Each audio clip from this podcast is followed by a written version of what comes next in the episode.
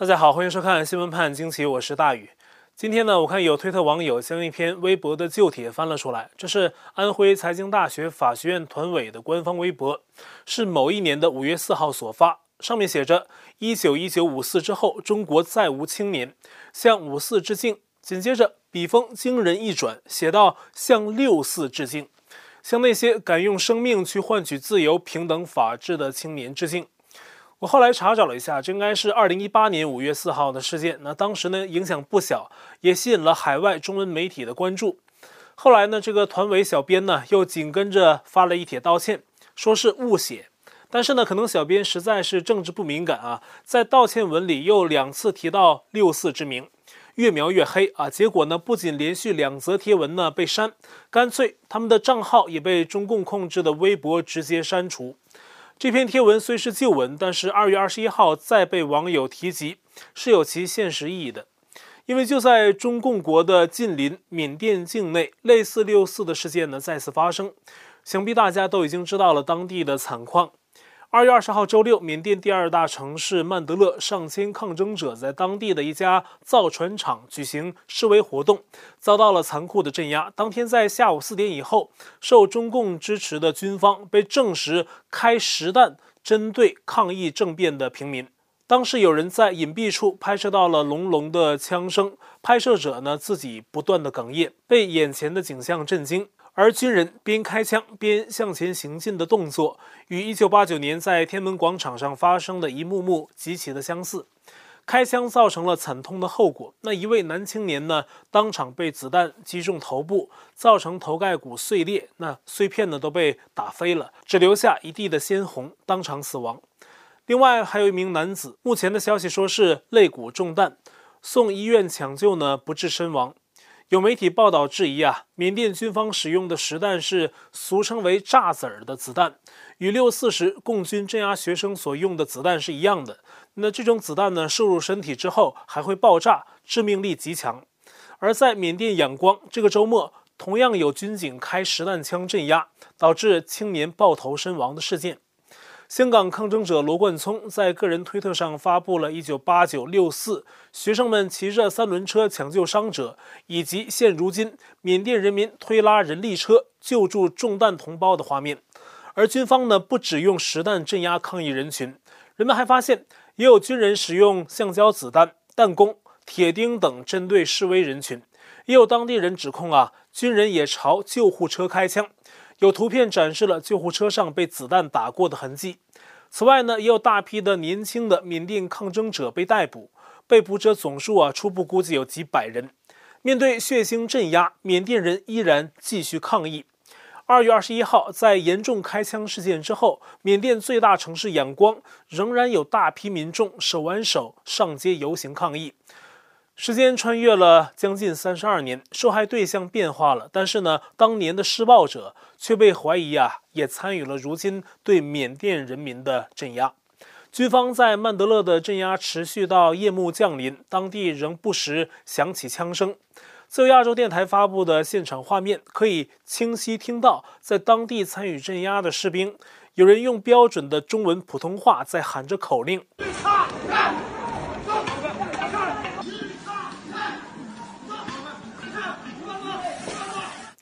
显然，中共军方的确直接参与了对缅甸人民的镇压。而当天开枪的死亡人数，有缅甸观众给我写信说，他掌握的消息绝不只是外媒报道的死了两人，他掌握的信息是死亡至少七人，重伤十七人，轻伤三十五人，而这很可能呢不是最后的数字。同时，他也提到了当地拍到了讲中文士兵的事件，那已经得到了现在受军方控制的缅甸国家电视台的公开辟谣。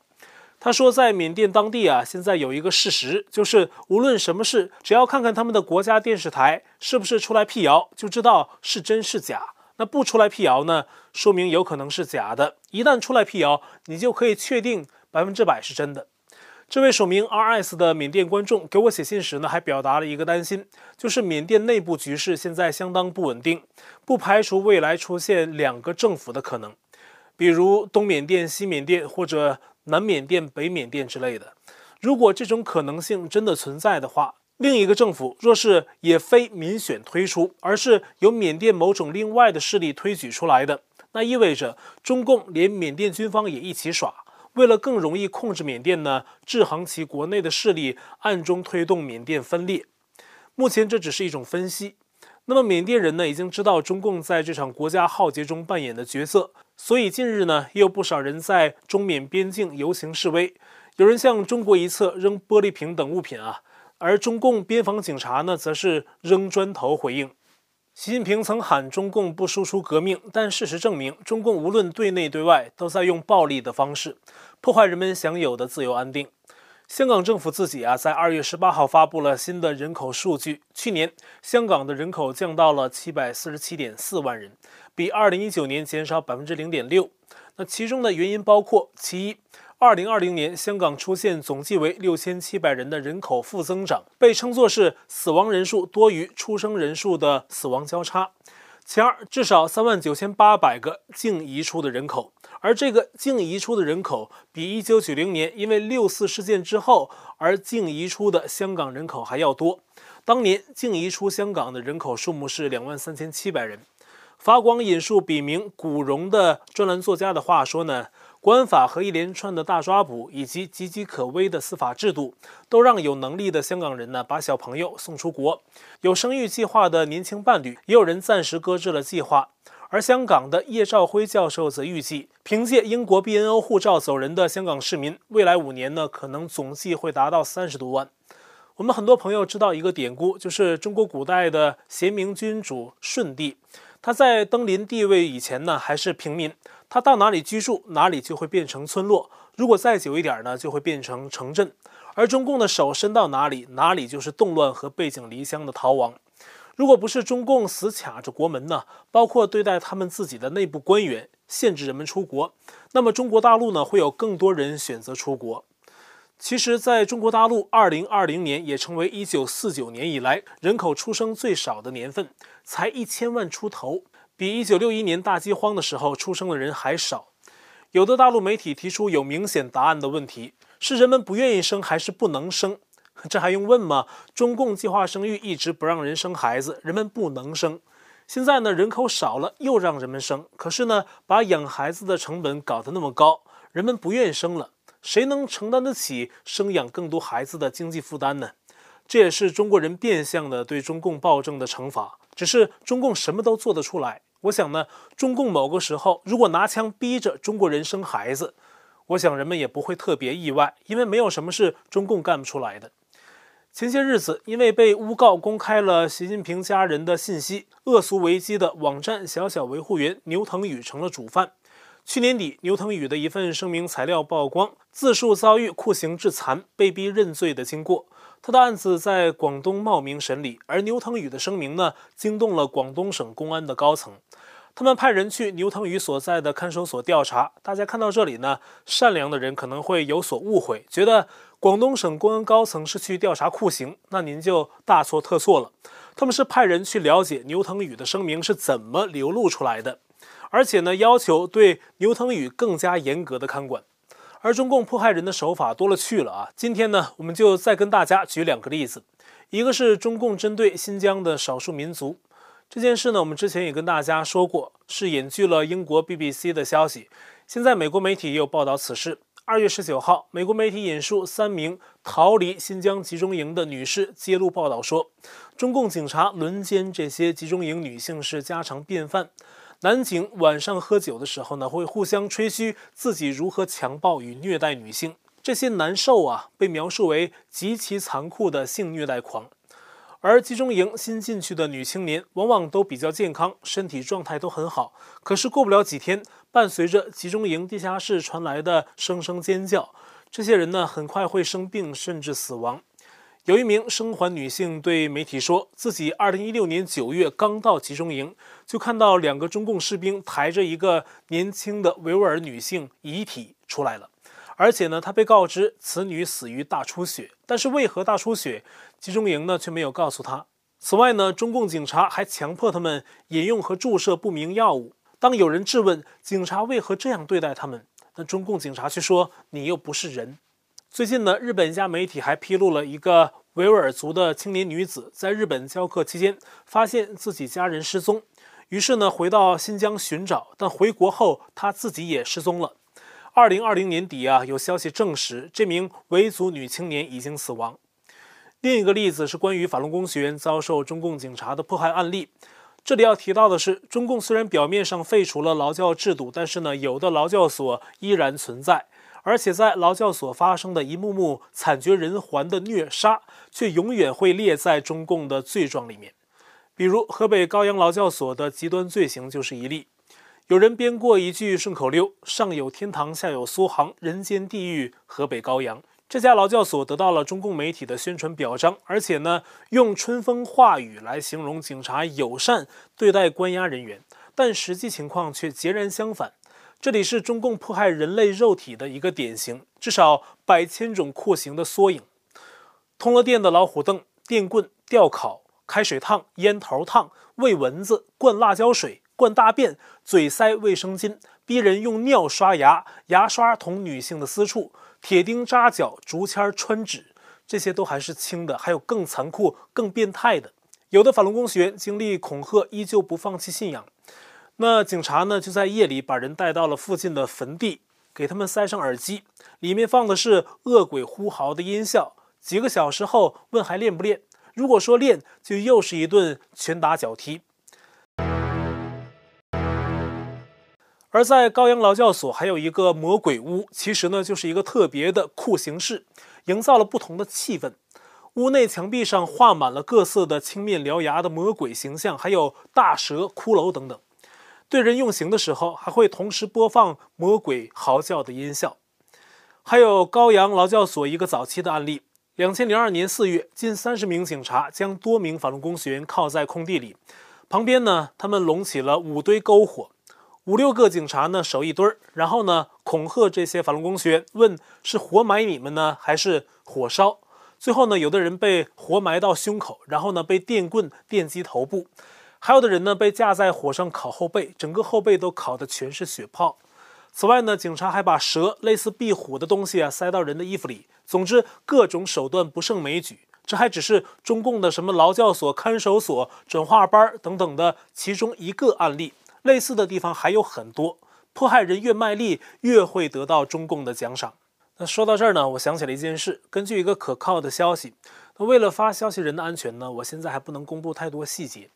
消息是呢，二零二零年二月初，因为向外界传递武汉瘟疫真相而被中共抓捕、失联至今的方斌，他的妻子呢也是一名良心犯，姓冯，早被中共抓进牢房。截至二零二零年六月，仍被关押在武汉的硚口区宝丰一路的武汉女子监狱。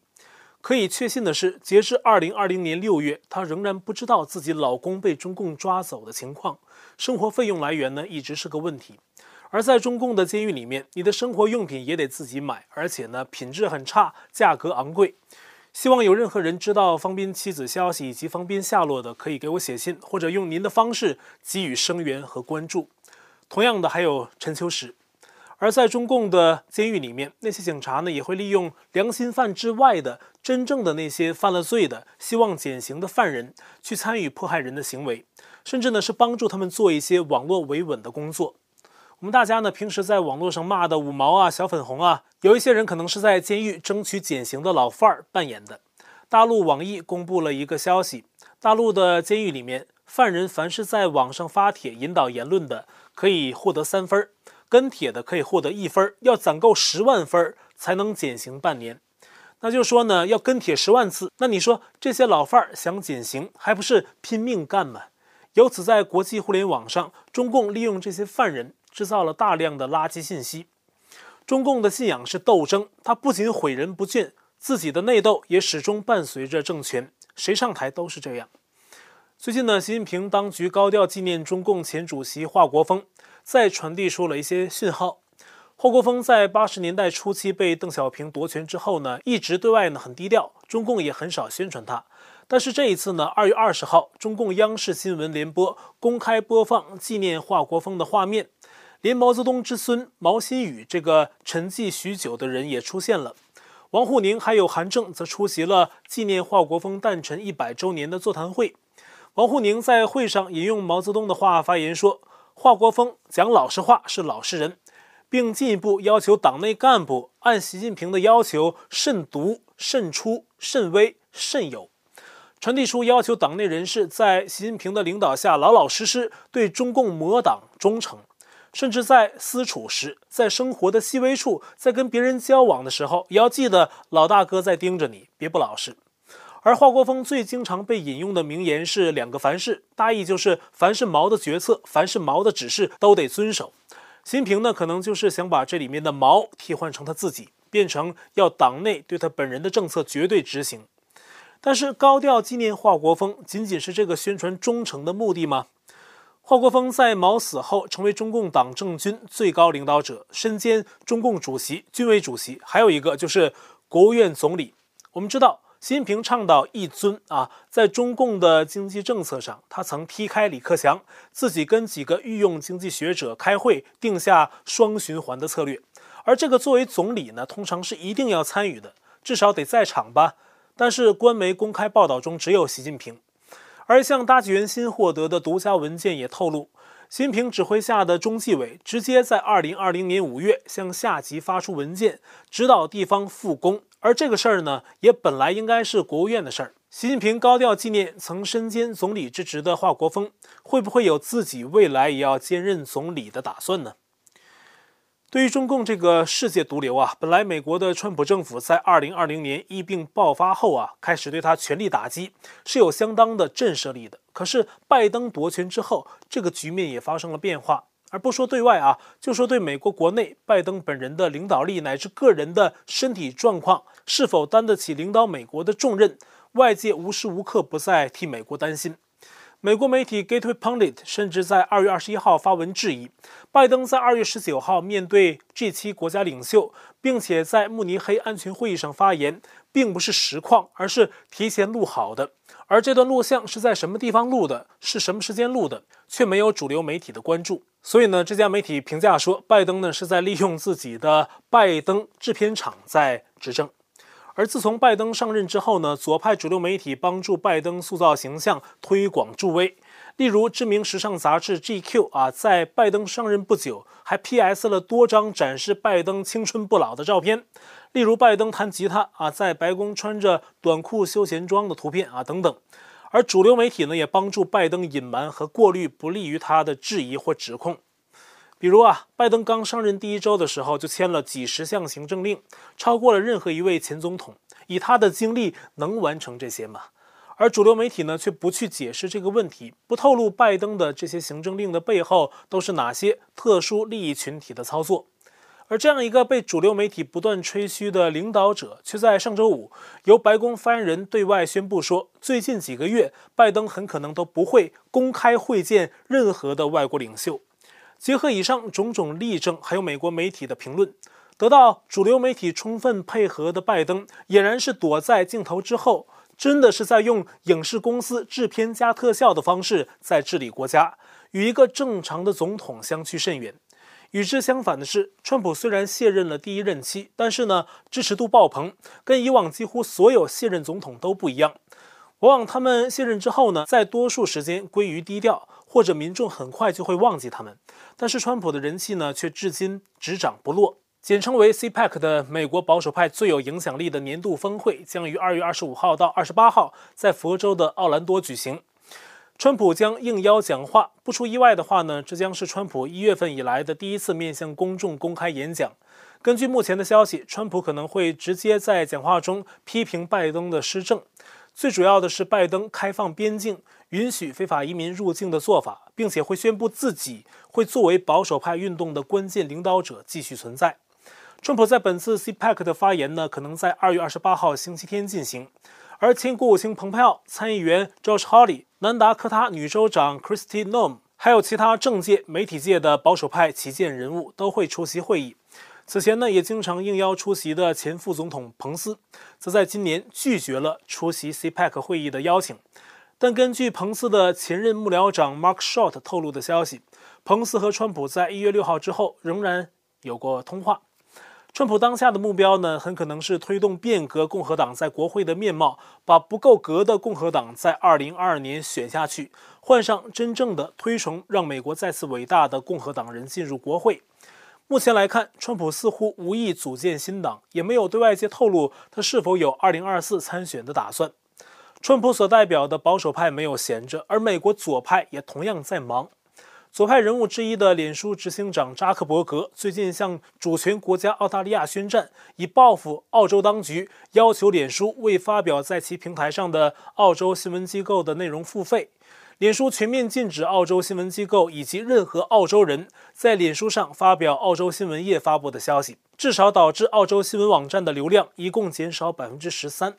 这种明显针对一个国家的报复行动，引发了世界多国政府的不满。截至二月二十号，已经有美国、英国、德国等总计十五个国家准备出台法案，进一步规管脸书的运作。其中呢，波兰政府正拟定法案，要求脸书若因政治目的删帖，删除一个就会面临高达一千三百万美元的罚款。